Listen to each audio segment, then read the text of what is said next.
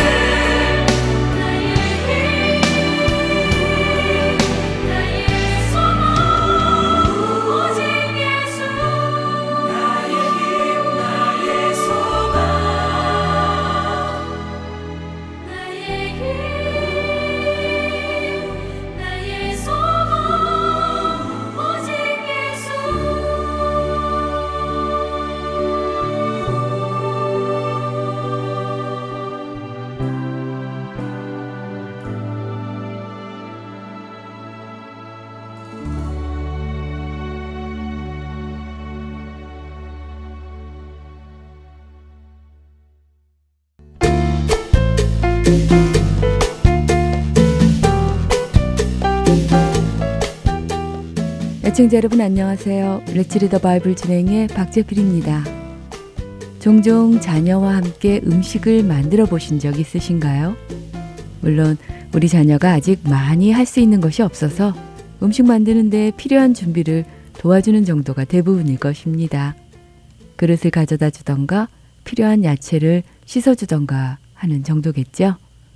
때때로 콩나물을 씻어야 할 때가 있는데요. 이렇게 손이 많이 가는 야채는 제가 손질합니다. 가끔 오래된 콩나물을 씻을 때는 씻기만 하는 것이 아니라 상태가 안 좋은 콩나물을 골라내는 일도 해야 해서 번거롭기 때문인데요. 하나하나 확인해 보며 상했는지 아닌지, 버려야 할지, 그냥 두어야 할지 보면서 결정해야 하니까요. 이렇게 하나하나 골라서 좋은 것은 담아서 그릇에 담고 안 좋은 것은 담아서 자녀에게 쓰레기통에 버려달라고 부탁하는 정도로 그렇게 함께 음식 준비하는 것을 마칠 때가 있습니다. 그런데 오늘 나눌 마태복음 13장에도 이와 비슷한 이야기가 있더라고요. 예수님께서는 세상 끝에 일어날 일을 두 곳에서 말씀하시며 이와 비슷한 일이 있을 것을 말씀하십니다. 먼저는 마태복음 13장 40절입니다. 그런즉 가라지를 거두어 불에 사르는 것 같이 세상 끝에도 그러하리라. 밭에서 추수를 한 후에 알곡을 모아서 가지고 가고 가라지는 모아서 불에 태운다고 하시지요. 이번에는 47절에서 50절입니다. 또 천국은 마치 바다에 치고 각종 물고기를 모는 그물과 같으니 그물에 가득함에 물가로 끌어내고 앉아서 좋은 것은 그릇에 담고 못된 것은 내버리느니라. 세상 끝에도 이러하리라. 천사들이 와서 의인 중에서 악인을 갈라내어 풀무불에 던져 넣으리니 거기서 울며 이를 갈리라. 이번에도 마찬가지의 말씀을 하시지요. 그물을 던져 많은 물고기를 잡은 후에 좋은 것은 그릇에 담아 가지고 가고 못된 것은 버린다고 하십니다. 세상 끝. 그러니까 예수님께서 다시 오실 때에 예수님께서는 이런 일이 있을 것이라고 경고하십니다. 하나님의 백성은 구원을 받고 하나님의 백성이 아닌 사람은 버림을 받는다고요. 하나님의 백성이 되는 방법은 어떤 것일까요? 그것은 오직 예수님의 십자가를 통해서만 가능합니다. 우리의 죄를 대신하여 죽으시고 살아나신 예수님을 믿는 믿음으로 우리는 하나님의 자녀가 되는 것입니다. 여러분은 어떠세요? 그날에 구원을 받을 것이라 생각하시나요? 혹시 버림을 받지는 않으시겠죠? 만일 그런 생각이 드는 분이 계시다면 예수님을 찾으시기 바랍니다. 예수님을 통해 하나님의 자녀가 되어야 합니다. 그리고 자신은 구원을 받았다고 생각하며 안심하고 있으신 분들은 안심만 하고 있지 마시고 자신의 주변에 곤란함을 당할 것 같은 지인들 혹은 자녀들에게 예수님을 전해야 할 것입니다. 여러분의 지인들이 그날에 곤란함을 당하면 너무 슬플 것 같지 않으신가요? 그런 일이 없도록 친구야, 내가 너를 사랑하기 때문에 꼭 전하고 싶어. 예수님을 통해 하나님의 자녀가 되어 영원한 삶을 함께 살자. 라고 말입니다. 만일 그 지인께서 혹은 우리 자녀가 자신도 그렇게 하고 싶다고 대답하면 여러분이 알고 계시는 목사님께로 인도해 주세요. 목사님께서 그분들에게 예수님의 복음을 잘 설명해 주실 것이라 믿습니다. 우리 주변에 혹은 우리 자녀가 구원의 확신을 가지고 살고 있는지 살펴보며 아직 구원의 확신이 없는 자들에게 복음을 전하며 기도하는 귀한 한 주 되시길 소망합니다. 다음 시간에 뵙겠습니다. 안녕히 계세요.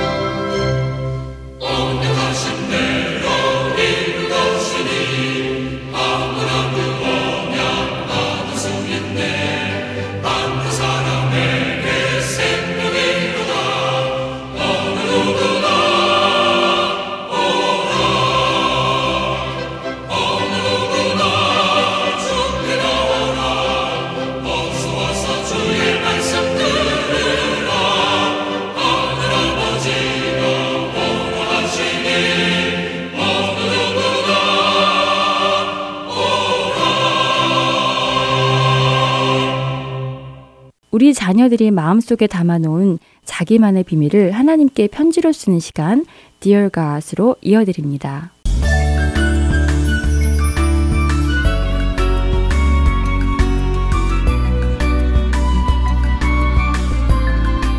안녕하세요 하나님. 저 정인이에요. 저는 오늘 정말 창피한 일을 저지르고 말았어요. 얼마나 가슴이 뛰고 두근두근 떨렸는지 몰라요 하나님 제가 오늘 얼마나 큰 잘못을 저질렀는지 다 알고 계시죠 엄마랑 함께 슈퍼에 갔었는데 계산대 앞에 줄을 서서 기다리다가 진열대어 위에는 초콜릿 하나를 슬쩍 주머니에 넣고 말았어요. 그 순간 얼마나 떨렸는지 몰라요. 분명 나쁜 행동이지 알면서도 어느새 저는 도둑질을 해버린 거예요. 엄마에게 초콜릿을 사달라고 몇 번 졸랐는데 엄마는 충치가 생긴다고 안 사주셨고 그래서 저는 그만 초콜릿이 너무 먹고 싶어 주머니에 넣고 말았지요. 집에 돌아와 제 방에서 몰래 초콜릿을 먹었는데 이상하게도 맛이 없는 거 있죠? 그런데 그때 엄마가 갑자기 방에 들어오셨어요. 순간 저도 깜짝 놀랐지만 엄마의 그 놀라우시는 표정은 정말 결국 저는 엄마와 함께 슈퍼에 가서 주인 아저씨에게 용서를 구했답니다. 잘못했어요. 라고 말을 하는데 얼마나 창피하고 부끄러웠는지 몰라요. 다행히 주인 아저씨는 용서해 주시며 대신 한 시간 동안 슈퍼에서 심부름을 하고 청소를 하라고 하셨어요. 한 시간 지나 아저씨는 초콜릿을 3개나 주시면서 열심히 일해서 받은 것이니 맛있게 먹으라고 하셨지요. 집으로 돌아오는 길에 먹는 초콜릿은 참 맛있었어요. 사랑의 하나님, 오늘 정말 제가 큰 잘못을 했지요. 엄마 말씀 어기고 초콜릿을 훔친 건 정말 잘못된 행동이었어요. 저의 죄를 용서해 주세요. 지금 생각하니 훔친 초콜릿을 먹을 때 엄마께 들킨 것이 참 다행이었다고 여겨져요. 아니면 지금도 마음이 불안하고 몹시 불편했을 거예요. 앞으로도 혹시 제가 욕심 때문에 또 죄를 짓게 되어도 바로 반성하고 회개하고 용서를 빌 수 있게 하나님이 좀 도와주세요. 언젠가 주일학교 성경 공부 시간에 십계명을 외우는 시간이 있었는데 제 8계명이 도둑질 하지 말라 라는 말씀이었어요. 그리고 그때 선생님께서 성경 말씀 요한일서 1장 9절 말씀도 해주셨는데요. 만일 우리가 우리 죄를 자백하면 그는 미쁘시고 의로우사 우리 죄를 사하시며 우리를 모든 불의에서 깨끗하게 하실 것이요. 지금 이 말씀을 다시 기억하니 참 위로가 되네요. 하나님은 제가 언제나 죄를 자백하면 용서하시고 깨끗하게 해 주신다니 얼마나 다행인지 모르겠어요. 하나님, 저의 죄를 다 용서해 주시고 사랑해 주셔서 참 감사합니다. 그럼 하나님, 다음에 또 편지 쓸 때까지 안녕히 계세요.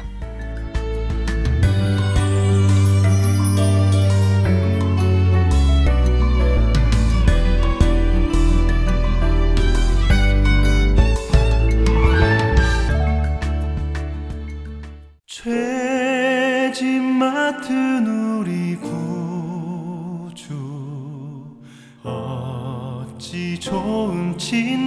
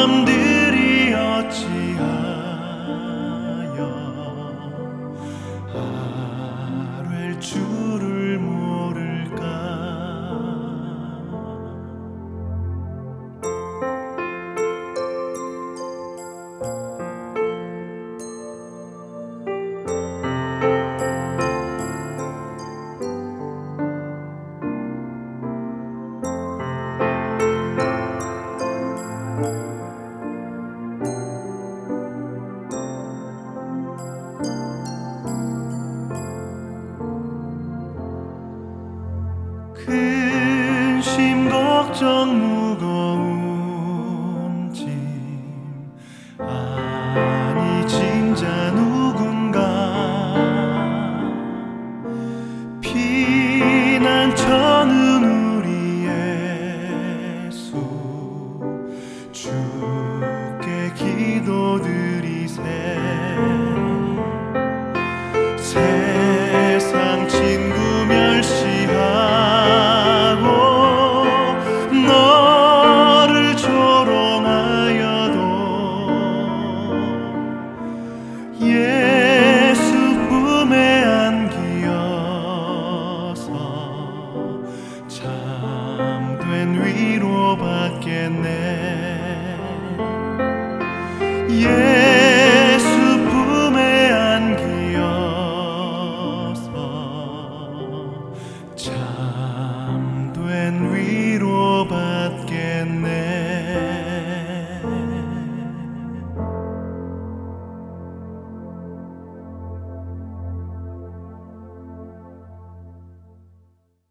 주의 길을 곱게 하라고 광야에서 외치는 자의 소리.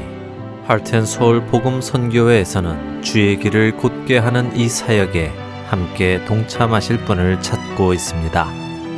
봉사로, 기도로, 후원으로 예수님을 전하고 생명을 구하는 일에 동참하실 분들은 전화번호 602-866-8999로 연락 주시기 바랍니다.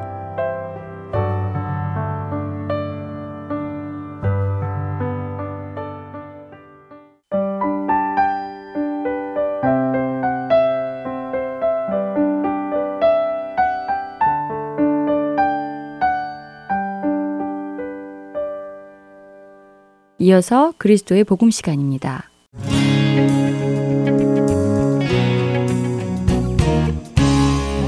애청자 여러분 안녕하세요. 그리스도의 복음 진행의 최승진입니다. 지난 이 시간에는 속죄에 대해 함께 정리해 보았는데요. 태초에 죄가 없었던 상태에서 우리는 죄를 짓게 되었고 그 죄를 다시 없애기 위해서는 사망 곧 생명을 상징하는 피가 흘려짐이 필요하다고 나누었습니다. 하지만 동물의 피는 하나님의 형상을 지닌 사람의 죄를 온전히 없애주지 못하기 때문에 죄가 없는 사람의 피가 필요했지요. 그리고 그 일을 하실 수 있는 분은 오직 인간의 모습으로 오셔서 죄 없이 살고 죽으신 예수님 외에는 없었습니다. 바로 그분께서 죄의 값을 치르시기 위해 자신의 피를 흘리신 것입니다. 그렇다면 왜 예수님만 그 일을 하실 수 있었을까요?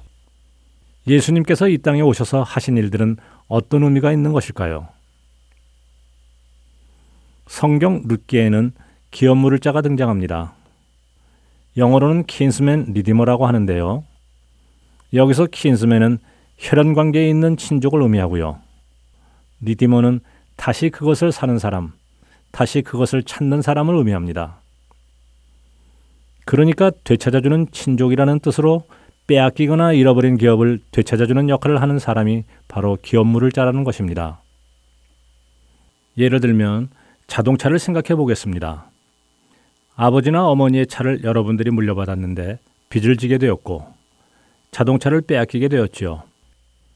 그때 친척 중 한 사람이 그 자동차에 해당하는 값을 다 지불하고 다시 차를 되찾아서 여러분에게 주는 것입니다.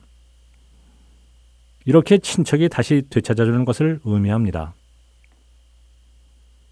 그런데 이 기업 물을자가 되려면 세 가지 요구되는 사항이 있습니다. 먼저는 킨스맨이라는 이름에서 알 수 있듯이 친족이 되어야 합니다. 바로 혈연 관계여야 하는 것이지요. 두 번째로는 능력이 있어야 하는데요. 이 능력은 어떤 능력을 말하는 것일까요?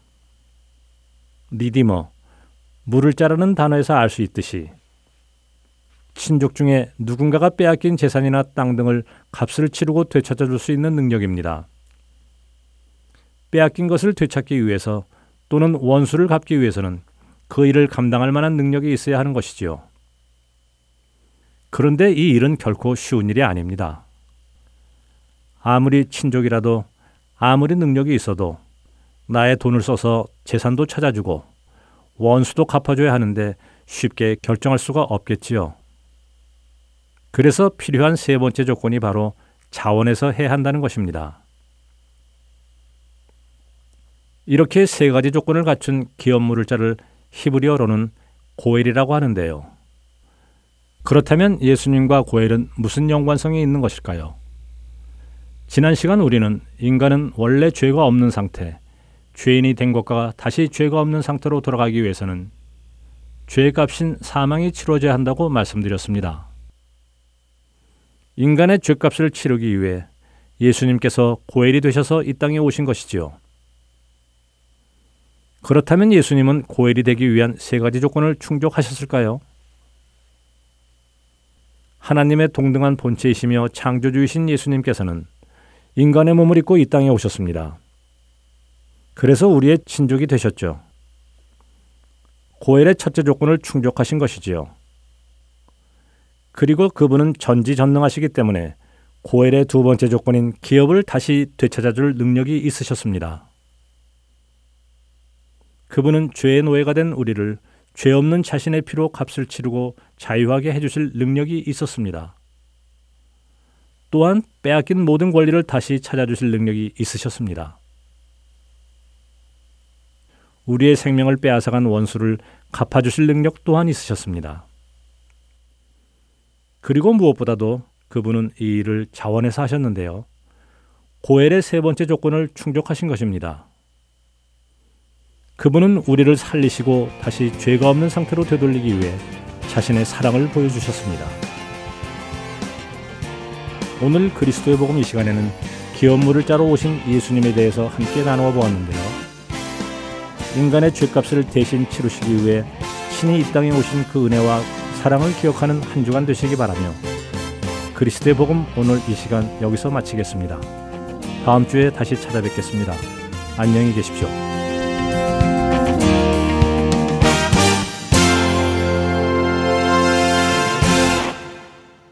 주보여 날 정결케 주보여 날 자유케 하니 주 앞에 나 예배하는 이 시간 나의 모든 것을 주께 드리네. 주의 손 날 위에 찢기셨고 날 위에 박히셨으니 이제는 내가 사는 것이 아니요. 오직 주를 위해 사는 것이라.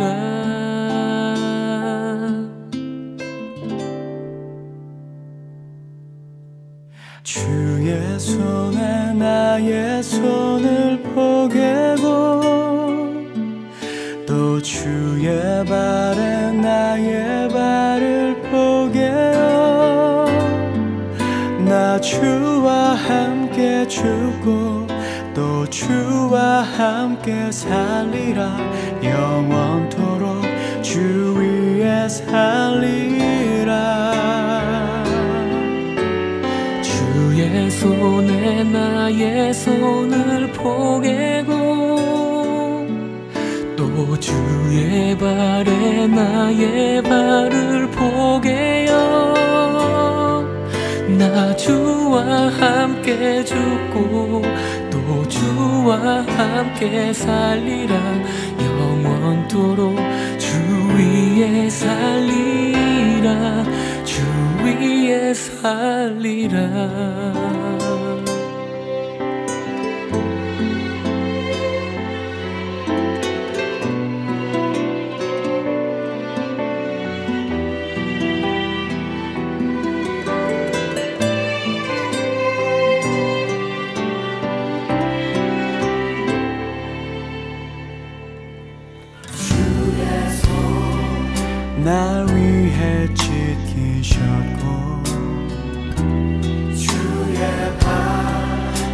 날 위해 박히셨으니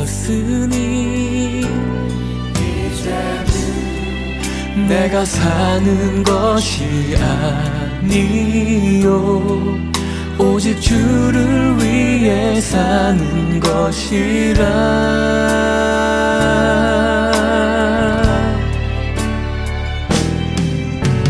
주의 손에 나의 손을 포개 주의 발에 나의 발을 포개요 나 주와 함께 죽고 또 주와 함께 살리라. 영원토록 주 위에 살리라. 주의 손에 나의 손을 포개고 발에 나의 발을 포개요 나 주와 함께 죽고 또 주와 함께 살리라. 영원토록 주 위에 살리라. 손에 나의 손을 포개고 발에 나의 발을 포개요. 나 주와 함께 죽고 또 주와 함께 살리라. 영원토록 주 위에 살리라. 주 위에 살리라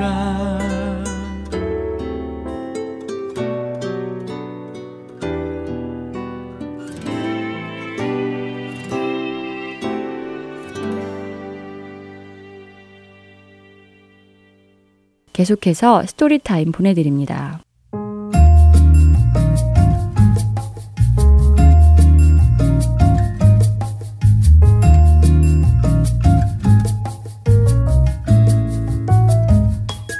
애청자 여러분 안녕하세요. 스토리타임 진행의 최소영입니다. 오늘 스토리는 두 형제 레리와 켄이 길을 가고 있는 모르는 사람들에게 복음을 전하는 이야기입니다. 스토리를 듣고 자녀들과 함께 전도란 무엇인지 또 왜 전도해야 하는지 나누어 보는 시간이 되시길 바랍니다. 먼저 오늘 스토리의 줄거리 들려드리겠습니다. 어느 토요일 아침 레리는 캔디 가게에 갔다가 우연히 교회 목사님을 만나게 됩니다. 레리는 목사님에게 지난주일 설교 시간에 하신 목사님의 설교가 이때까지 자신이 들은 설교 중 가장 좋았었다고 이야기하지요. 레리의 말에 목사님은 설교를 듣고 그저 좋았었다고 생각만 하고 그쳐서는 안 된다고 조언해 주십니다. 집으로 돌아온 레리는 동생 켄에게 목사님께서 해주신 말씀을 알려주며 공원에 나가서 아직 천국으로 가는 길을 모르는 사람들에게 그 길을 알려주러 나가자고 말합니다.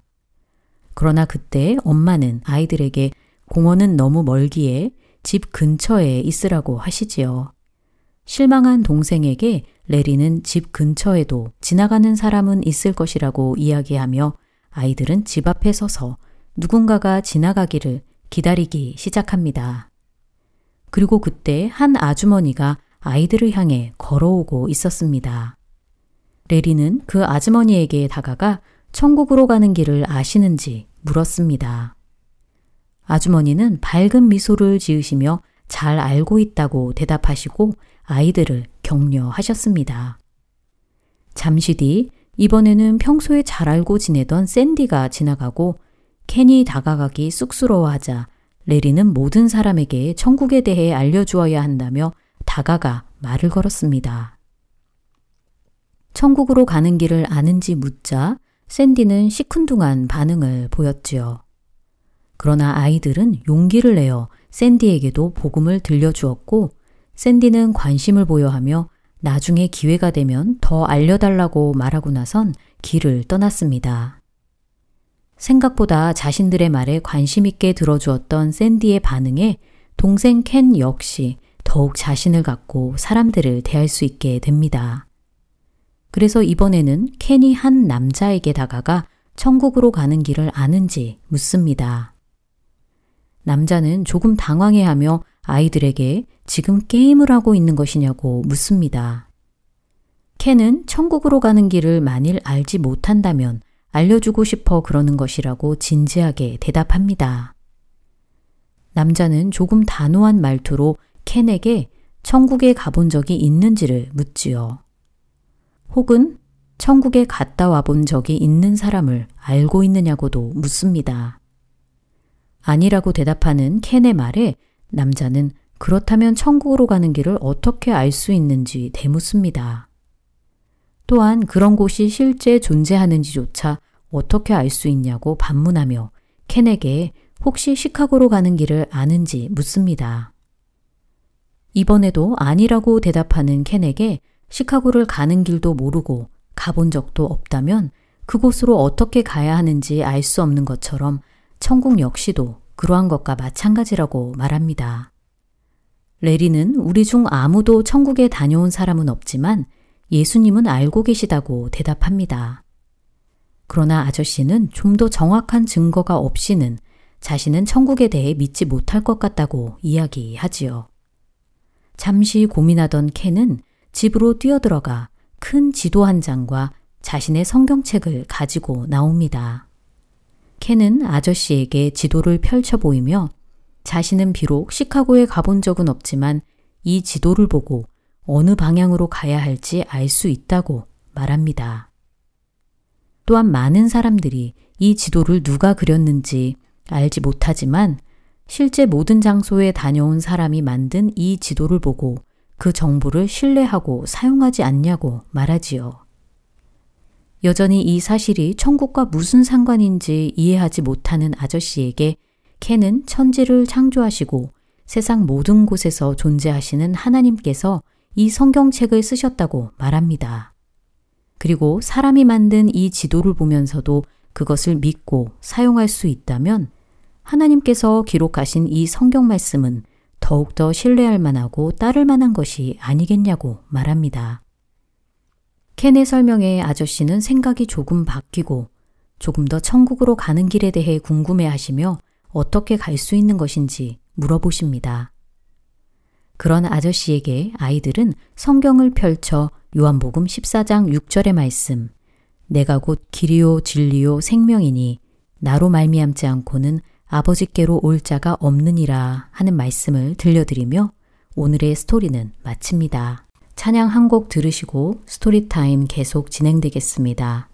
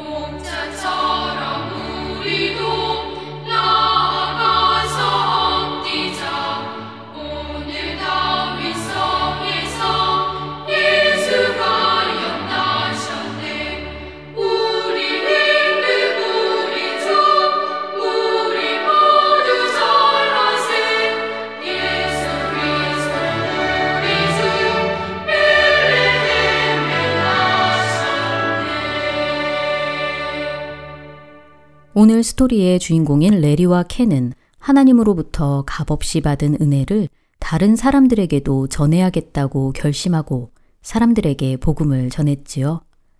길을 가는 모르는 사람들에게 복음을 전하는 레리와 켄의 모습을 보며 우리 자녀들은 어떤 생각이 드는지 물어보시기 바랍니다. 전도하는 레리와 켄이 대단하다고 생각하는 아이들도 있을 것이고, 모르는 사람들에게 무작정 전도하는 것은 비효율적이라고 반응하는 아이들도 있을 것입니다. 또 왜 전도해야 하는지 모르겠다고 말하는 아이들도 있겠지요. 먼저 전도란 무엇인지 자녀들에게 설명해 주시기 바랍니다. 전도는 복음을 전하는 것입니다. 우리가 이미 받아서 누리고 있는 기쁜 소식, 복음을 아직 모르고 있는 자들에게 전하는 것이지요. 복음은 죄로 죽을 수밖에 없었던 우리 대신 죽으시고 부활하셔서 우리를 구원하신 예수님에 관한 것입니다. 그렇기에 전도란 교회에 다니지 않는 사람들을 권하여 어떻게든 교회에 나오게 하는 것이 아니라 그들에게 성경에 나온 복음, 예수님에 관하여 선포하고 전해주는 것을 의미합니다. 오늘 스토리에 나온 레리와 켄도 사람들에게 천국으로 가는 길, 곧 길이요 진리요 생명이신 예수님을 전하고 예수님에 관한 말씀인 성경을 전하였지요. 그렇다면 왜 전도해야 하는 것일까요? 우리가 전도해야 하는 이유는 예수님께서 우리에게 복음을 전하라고 명하셨기 때문입니다. 마가복음 16장 15절에서 예수님은 승천하시기 전 제자들에게 이렇게 말씀하십니다. 또 이르시되 너희는 온 천하에 다니며 만민에게 복음을 전파하라. 예수님의 이 명령대로 사도들은 유대인들 뿐 아니라 이방인들에게도 복음을 전하였습니다. 그리고 지금 이 시대를 살아가는 우리들도 그때와 똑같은 방법, 즉 우리에게 전파된 복음을 듣고 예수님을 믿게 된 것이지요. 참 놀랍지 않으신가요? 기술과 문명이 빠르게 발전하고 변화하는 시대의 흐름 속에서도 우리가 예수님을 믿게 되는 가장 첫 번째 단계는 그때나 지금이나 동일하게 복음을 듣는 것으로부터 시작된다는 것이 말이지요. 어떤 사람들은 전도, 즉 복음을 전하는 것으로 예수님을 믿게 되기는 어려울 것이라고 말합니다. 기적을 보여주거나 세상 사람들이 납득할 만한 뭔가 지혜로운 것이어야 믿게 되지 않겠냐고 말합니다. 그들에게 전도는 미련한 방법처럼 보일 것입니다. 그러나 하나님은 전도를 통해 구원하시기를 기뻐하신다고 성경은 말씀하십니다. 고린도전서 1장 21절부터 24절 말씀입니다. 하나님의 지혜에 있어서는 이 세상이 자기 지혜로 하나님을 알지 못함으로 하나님께서 전도에 미련한 것으로 믿는 자들을 구원하시기를 기뻐하셨도다. 유대인들은 표적을 구하고 헬라인은 지혜를 찾으나 우리는 십자가에 못 박힌 그리스도를 전하니 유대인에게는 거리끼는 것이요 이방인에게는 미련한 것이로되 오직 부르심을 받은 자들에게는 유대인이나 헬라인이나 그리스도는 하나님의 능력이요 하나님의 지혜니라. 21절에서 세상의 지혜로는 하나님을 알지 못한다고 하십니다. 또한 기적을 구하는 자들에게 십자가에 못 박혀 죽으신 예수님은 기적을 행하지 못하고 죽어버린 무능력한 자로 여겨질 것입니다. 이러한 자들에게 복음은 미련한 것으로 여겨질 테지요. 그러나 복음은 모든 믿는 자에게 구원을 주시는 하나님의 능력이라고 말씀하십니다. 로마서 1장 16절 말씀입니다. 내가 복음을 부끄러워하지 아니하노니 이 복음은 모든 믿는 자에게 구원을 주시는 하나님의 능력이 됨이라. 먼저는 유대인에게요. 그리고 헬라인에게로다.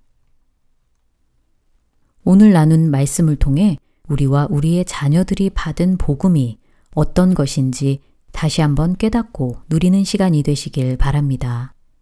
복음은 모든 믿는 자에게 구원을 주시는 하나님의 능력입니다. 그렇기에 우리는 세상의 지혜가 아니라 십자가에 못 박히신 그리스도를 전해야 합니다.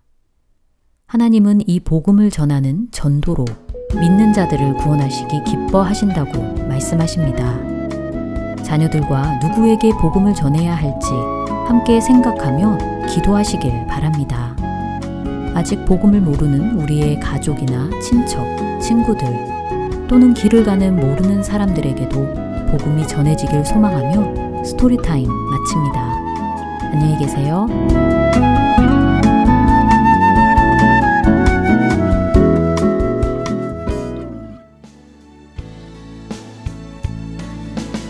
주안의 하나 오부 준비된 모든 순서는 여기까지입니다. 애청해주신 여러분들께 감사드립니다. 다음 시간에 다시 찾아뵙겠습니다. 안녕히 계세요.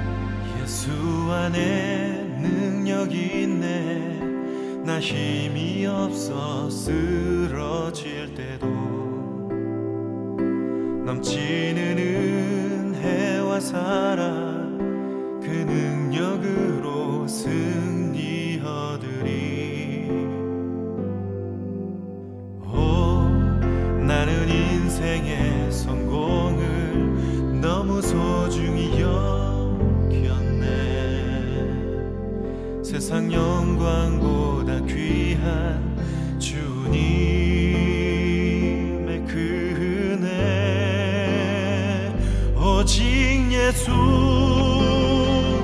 나의 믿음 십자가 능